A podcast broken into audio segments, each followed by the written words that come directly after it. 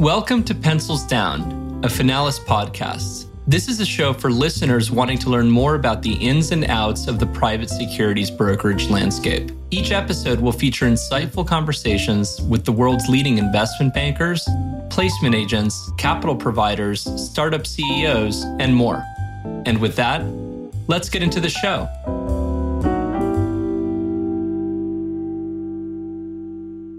Graeme Woods, thank you so much for joining us here on the Pencils Down podcast.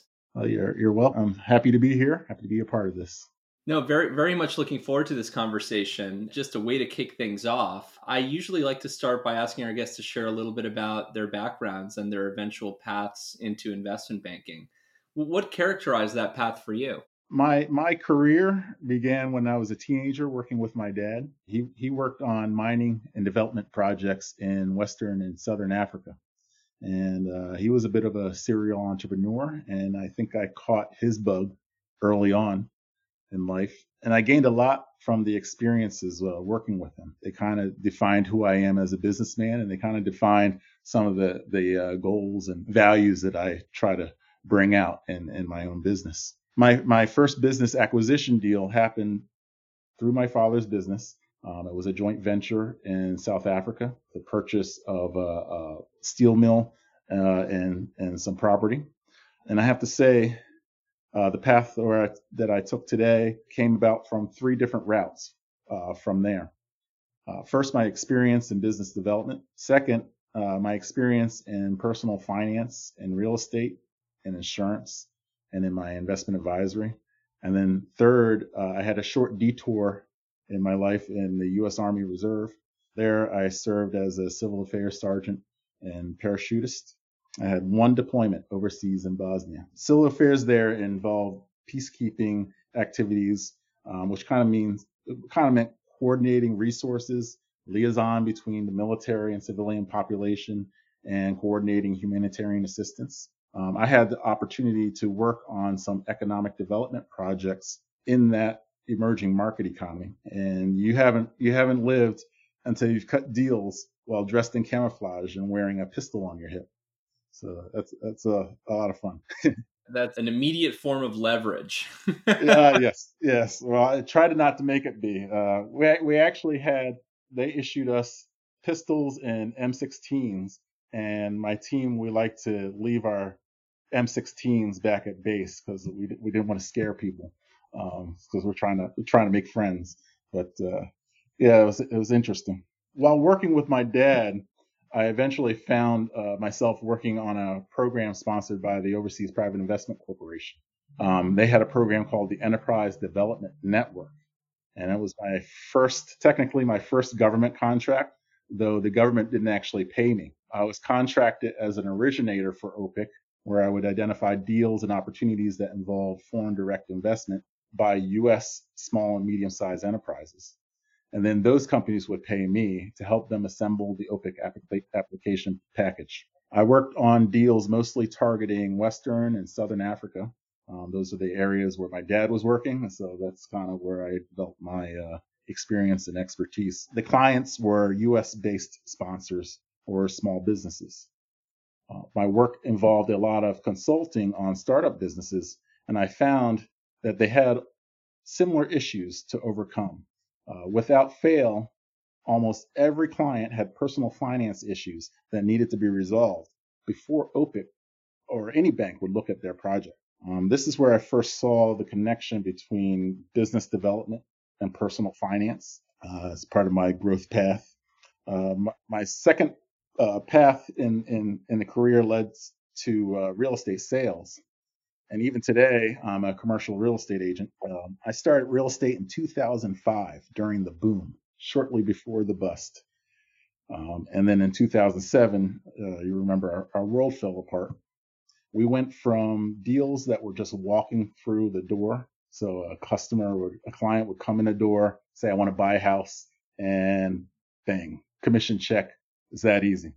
Um, to I had to learn the ins and outs of short sales, consult on credit repair, um, and then I actually had to learn how to go out and prospect for business. God forbid I actually had to do work at that time. Foreclosures were at an all-time high, And I felt that the real estate advisors of that time failed clients. Uh, and I'm talking about the, the, agents, the brokers, the CPAs, the attorneys. Um, they all failed them. Real estate agents are transaction focused by, by nature. Uh, they don't care what happens to the client after the sale. Um, the only the only thing they really care about is if two years to five years down the line there might be another sale. They want to stay in contact, but other than that, they don't care what happens to the client or their house, um, and they don't care what it took for the client to qualify to make that purchase. I felt that things had to change and that there had to be a way to build relationships with clients to help them with finance before, during, and after the transaction.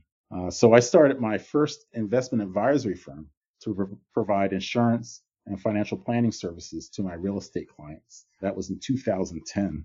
I didn't realize at the time, but I wasn't the only one formulating a method to combine personal planning and business transactions. So, fast forward to this time last year, I had just completed the Certified Exit Planning Advisor program. I was so excited because these guys had put down in writing everything I was I was thinking about. Business value acceleration which was consulting meant to prepare the business for exit or financing. Personal planning and gap analysis that acknowledges that the business owners see their businesses as their main asset, their retirement plan, and their estate plan. And business owners have this asset in place, but they don't know how to achieve the liquidity they need to fund their financial plans. So as soon as I completed the program, I decided to revisit the idea of deeper engagement in business planning with that process. So I wanted to go back to something similar to what I was doing with OPIC, um, but bring in financial planning for the business owners. So j- just curious to dig in there. I think that there's a, a couple of areas there that you touched upon that I think deserve a, a little bit deeper exploration. The first is the Africa focus. So I'm just curious, you know, where where did that come from? You know, the the initial exposure to business development and personal finance issues that you were confronting on the African continent? How far back do you want to go? It's the way my dad brought me up. So my first my first experience with Africa really was when I was about three years old. Actually, two. Uh, he moved. My whole family moved to Liberia, where he uh, volunteered for overseas to help train entrepreneurs in business development. That's why we wound up in Western Africa, um, in Liberia, and while he was there, he's entrepreneur. So uh, he made a lot of connections, did the uh, exploration of the economy and industry. Is the, that's what he he did naturally. Um, and he discovered uh, a couple of times they showed him places where there's there's need for development, but they don't have the the resources or the the training to make that happen. Uh, one of them was a uh, he he was shown a mining a mining uh, site where it was just a hole in the ground where all of the it was a gold mine. All of the gold was removed but then there was nothing replaced. It was just a hole in the ground. When the when when it was completely uh, empty the companies picked up and moved out and then the country uh, we were in uh, he actually went to Re- the republic of guinea to see this the country they were left with with nothing so they got very very little of the uh, profits from from the extraction of their natural resources. So that's kind of where he got into that that uh, business. He decided that uh, well, let's help use these natural resources, but leave some of the some of the benefits uh, in in Africa with with the people who own own the resources. So he started a joint venture with the Republic of Guinea to set up a mining company. It seems, it seems to be quite far reaching in the sense that it wasn't until really just the last three decades that international development and the the promotion of the stimulation of the private sector as a means to develop emerging frontier economies has been in vogue. So clearly your father was on the cutting edge or the bleeding edge of you know how how we think about international development uh, which is you know it, to promote job creation and the stimulation of the private sector in countries like Liberia. Your father sounds like a fascinating figure in that in that sense because he was clearly cutting cutting his own path. Yeah, he was he was an impact investor before uh, uh, we knew about impact investing. And then, you know, as it relates specifically to this observation that you had around business development and personal finance, and really the fact that it's not an either or, this is an integrated or holistic uh, approach. Perhaps you have an anecdote that you might share about family circumstance that you witnessed that that really brought home to you this sense that hey, we're really you really need to come to the table as a financial advisor with with a more holistic lens as it relates to family finances and business development? Yeah, I had uh, several clients, uh, but one one was notable, and I have to be careful about everything everything I say because this it's this was on the financial planning side, and I don't want to give anyone away.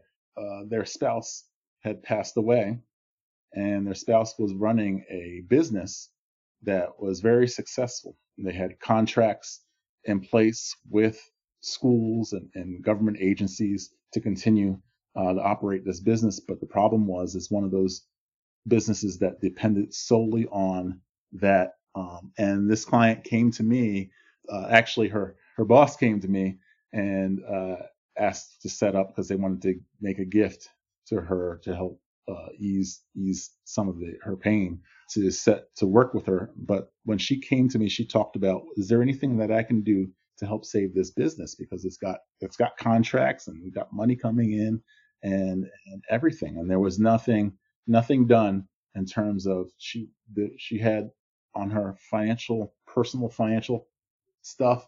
She was set. Um, I was impressed. She she thought ahead. Um, looking at the retirement plans and, and everything. Her kids were in school, had graduated.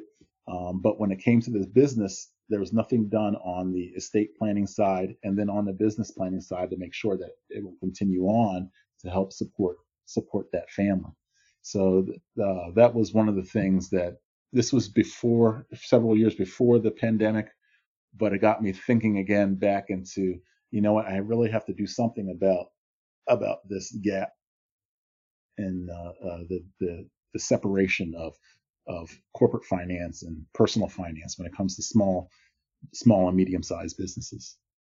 It makes perfect sense and it's remarkable to me that financial advisors and investment bankers have only recently, it really feels like within the last five to 10 years, you've started to see a convergence, uh, especially in the lower middle market of investment banking and and financial advisory where there's a recognition that single family offices you know high net worth individuals are really looking for a one-stop shop. Uh, they're not necessarily looking for a large portfolio of financial advisors to support them but they're they're looking for a financial advisor that can support both sides of their business or of their wealth management. So it, it does make perfect sense. I realized I sidelined you on those questions, but to me, it, I was just curious to see kind of how some of those early experiences informed you know, some of the decisions that you made, and in particular as it relates to the ultimate formation of GS Woods back in 2016. And you know, I, I would love to learn a little bit more about the initial thesis that led you to form GS Woods and to share with the listeners what that journey has been like for you.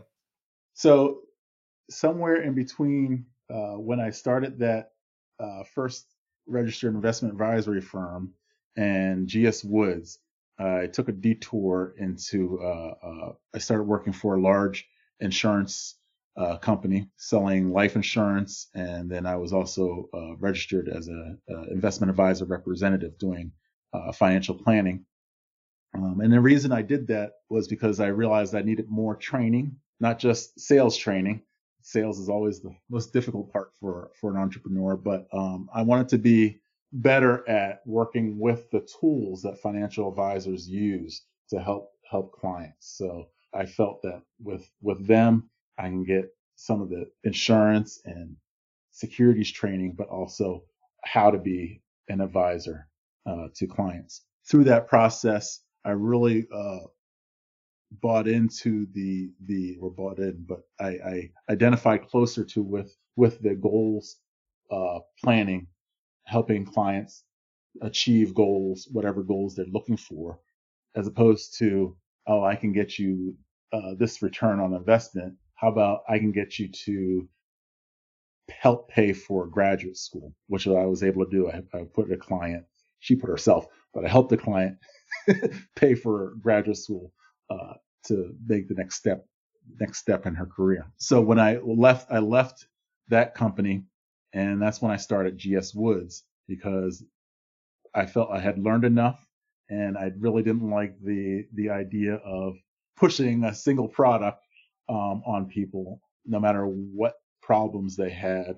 Um, I had people that were, uh, I had prospective clients that were running businesses that had issues with workman's compensation, and I ended up trying to sell them life insurance and and uh, disability insurance, and never answering their question about workman's compensation. So it gets to a point where you know if if if you want to really help people, I feel you got to go independent set up the practice the way you think it should be set up so that when I'm talking to people, I'm talking to them about so, coming up with solutions for the problems that they're dealing with uh, financially uh, every day. What's interesting there is that in your on your website you talk about delivering a more holistic approach to investment advisory where what you're focused on doing is really understanding people's goals the goal rarely is just a number, right? It's more than that. So to a certain extent, you are almost like a psychologist, right? Really trying to understand, you know, what is it that you're trying to achieve or what outcome are you looking to optimize for? And then another thing that you said that was I found to be very interesting is that you're kind of connecting that observation with the need to go independent right which is what what gs woods is a reflection of that you know this desire to go independent so that you can reinforce this more relationship driven approach.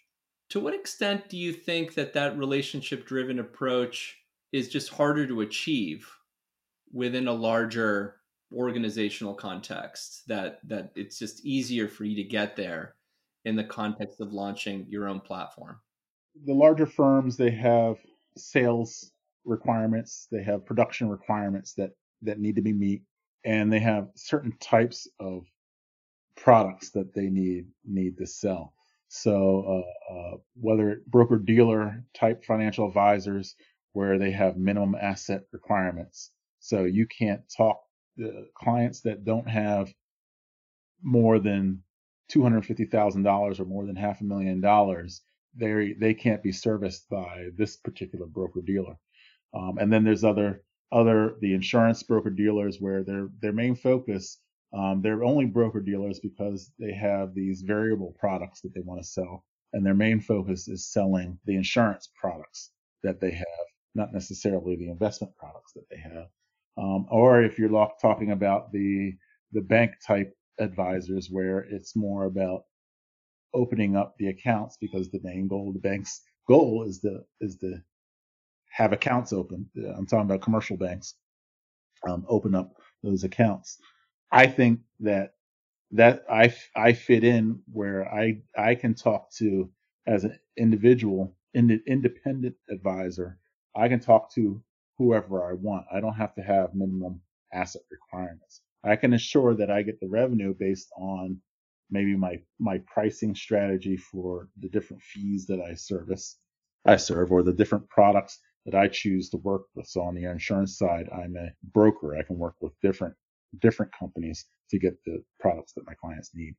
Um, now it's it's not as easy building the relationship because uh, in this market, clients they're used to the way it's been. So when you come to them saying, "Yeah, I'm not I'm not trying to I'm not trying to push any type of product on you. They don't really believe you. I, I found especially when I'm talking about when we're doing a, when I'm working on a financial plan and we start going into the risk management section and we're talking about insurance and I talk about well what types of life insurance policies that should they be looking at. Uh, I get sometimes they they they start to tense up because they think I'm trying to sell them insurance, but I'm not really trying to sell you an insurance product. I'm trying to sell you on insurance to help protect help protect the rest of this this plan that that we're working on. That's fascinating, and I could see how that model would resonate. It certainly re- resonates with me because you know if, if, you think about you know some of the most important financial decisions you're going to be making and the type of advice that you're giving, you want to make sure that your advisor is completely you know kind of uh, agnostic to what you ultimately choose because that advisor is so focused on you know delivering results for you on the basis of your objectives. I'm able to set up a plan where i always tell them in the beginning i'm going to put together this plan and there's going to be investment recommendations on your portfolio but you can implement this plan with anybody. It doesn't have to be me with me um, even though i prefer it. Because i want the i want the fee income Oh, certainly. And and how have uh, your prospective clients and your existing clients uh, responded to this relationship driven approach, this this more holistic approach to financial advisory? It, it, it, depends. Each each each one is is different. Um, some of them have really embraced it. I've noticed it, it is usually the the more entrepreneurial clients who are trying to solve their own family and business uh, problems that are like, oh yeah, I can take it, I can I can use uh, your services to help answer these questions. Um, I don't I don't get a lot of comprehensive planning, but I get clients that become financial planning clients that come for individual consultations. So they may say, hey, you know what? I want to talk about my business now, but I'm also in next year, I want to buy a house. Can we do that? Can we talk about that next year in a separate engagement? So I get, I get that clients just coming back. And sometimes those are my, those are my favorite clients because I get to see each little aspect of their plan come, come to fruition. And, uh, uh, when they're coming back, I know they're happy with, with the work I've done. No, it's fascinating. And it's clear to me that you know you've been able to stake out a, a very authentic path for yourself and and GS Woods as it relates to the approach that you're taking uh, as you're reaching out and building your customer base. I'm just curious, looking back now on this journey, you know, since you launched your platform, what practical or actionable advice would you give to somebody looking to set up their own investment banking or investment advisory business? Well, my advice is for advisors to consider what type of lifestyle they are they want to have in the future. A lot of a lot of this business uh, and even in real estate and insurance, uh, they follow the, the, the policy: you eat what you kill, um, and that's a hard way to do business, and that's a hard hard uh, uh activity to keep up for years and years. You're always prospecting, you're always selling, you're always closing. Building relationships means that I'm going to have that client that keeps coming back. So I don't always have to eat what I kill. Sometimes uh, you're just a part of the success. Uh, you're working on the success of your clients. Um, so the goal here for me is to build build a business that has reoccurring revenue. When my wife convinces me to take a vacation, I can take off a few weeks and I don't have to worry about the, the business uh, falling apart. Um, I'm making money and my money's making money. There's also a risk management strategy for uh, the way my business is set up.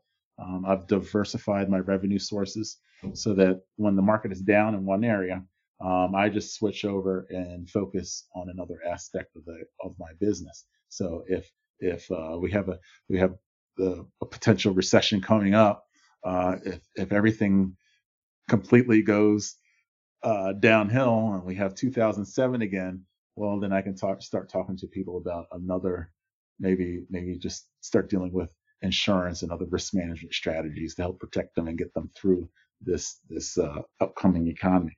And I also shift my marketing and sales strategy to focus on those those places where the market is up just just to protect your business, uh, you want many clients. You don't want to defend, depend on a few. Uh, you want to diversify revenue streams, as I said before, uh, with related service lines. So all of my service lines are are interrelated. I can, uh, otherwise, I'd drive myself crazy trying to learn uh, insurance and securities business. And my service lines are uh, financial planning, where I focus on exit planning, estate planning, and business continuation planning, insurance and risk management. So I'm lic- licensed in health, accident, property, and casualty insurance. Um, I'm also a chartered life underwriter.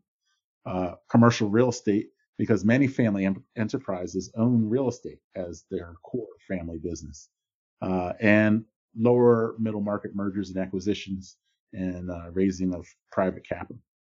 I wanted to kind of double tap on the last thing you mentioned, which is obviously the the investment banking aspect of your portfolio, which is ultimately what brought you to Finalis in, I believe, April. It's been almost a year. Time flies when you're having fun, Graeme. Yeah. and curious, first of all, just to get your observations on what you've observed in your on the investment advisory side of your business with respect to interest in alternative investments and to what extent do you think that there is a a growing interest in alternative investments on the part of your clients?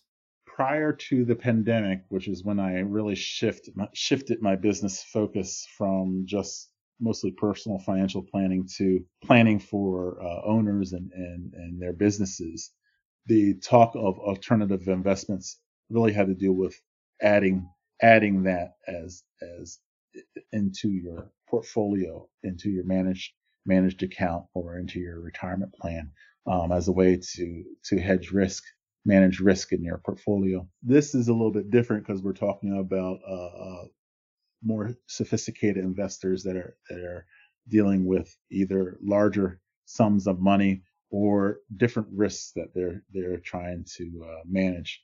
I think that they are the the interest in alternative investments is high uh, for the clients that I'm targeting. And they're still doing the same thing. They're still managing the risks in their, their portfolio, um, but in more direct investment into real estate or into private companies.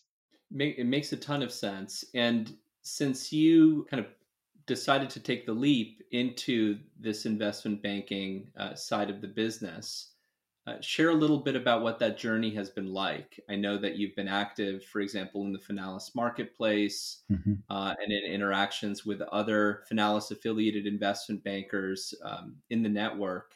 You know, curious to learn more about the potential opportunities that you've come across since you've started uh, your affiliation at Finalis. Yeah, the, the uh, as a relatively new banker, uh, the marketplace is is great for me. It's a learning tool.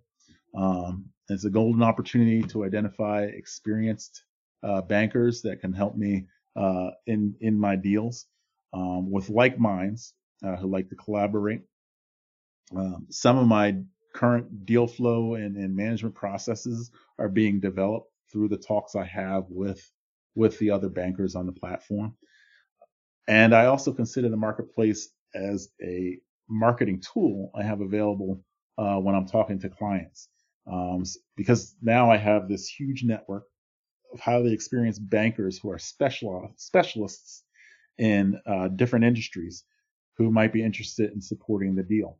Uh, so I can go in, I, I, I can be agnostic in the industries that I work in, but I can tell them, yeah, well, we, ha- we can build a team around for, for your deal uh, that have specialties in in uh, uh, whatever whatever you're talking about. I also have with with the marketplace, um, it's discreet and exclusive, so I can tell tell clients that you know what before we before we go out, let's let's take a look to see if if one of the bankers uh, on on the marketplace platform might be able to help finance this deal or might be interested in in uh, investing in this deal. And then uh, in building the uh, selling groups and syndicates, I have a source of pre pre vetted bankers, which is great because then I can control the way the deals are marketed and how they're talked about. This is a risk management strategy for uh, uh, me and for my clients. So I, I use that incentive, the the the the risk management strategy, as to to get clients to sign the exclusive uh, engagements with me because now we can control the story about their business and how it's getting out there. It's really exciting to hear that, Graeme, and I think it's it's a strong validation regarding what ultimately led us to launch the deal flow product and and the marketplace environment which was really just around finding ways to on the one hand give you as an investment banker all of the freedom autonomy and creative license that you want but on the other hand give you access to leverage and an important source of that leverage is access to a network and a network that might be in a position to augment the way in which you're able to deliver value back to your clients. So we're still in the very early days of manifesting this vision, but it's exciting and heartening to hear that even just over the course of the last year, you've been able to take advantage of, of what we've built. It's it's a it's a it's a fascinating uh, thing you have here, and and uh, I'm excited to see what's what's coming next. Certainly, and and speaking of what's coming next, uh, I was curious to hear you know what what GS Wood's plans are for this coming year. Is there anything that you want to plug? uh, well, there's there's some some exciting uh, uh, things that have happened in the past year that that I can say that that makes me feel like my future is bright. So uh, last year I, I, was able to sign a, a, government my second government contract, but this time they pay me uh, with a with a uh, public pension.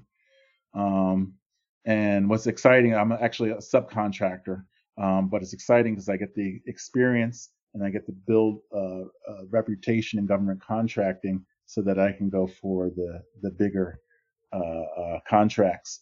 This this firm, I'm actually subcontracting with an actuary firm, which is which is interesting. Uh, they needed help with on the financial advising side of dealing with with the the interest rate assumption for for pension plans.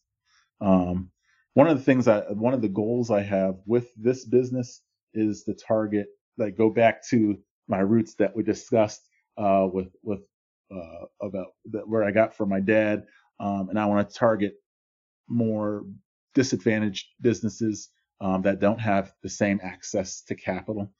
Uh, so I have in my in my family, um, it's not believable, but not everybody followed my dad's footsteps.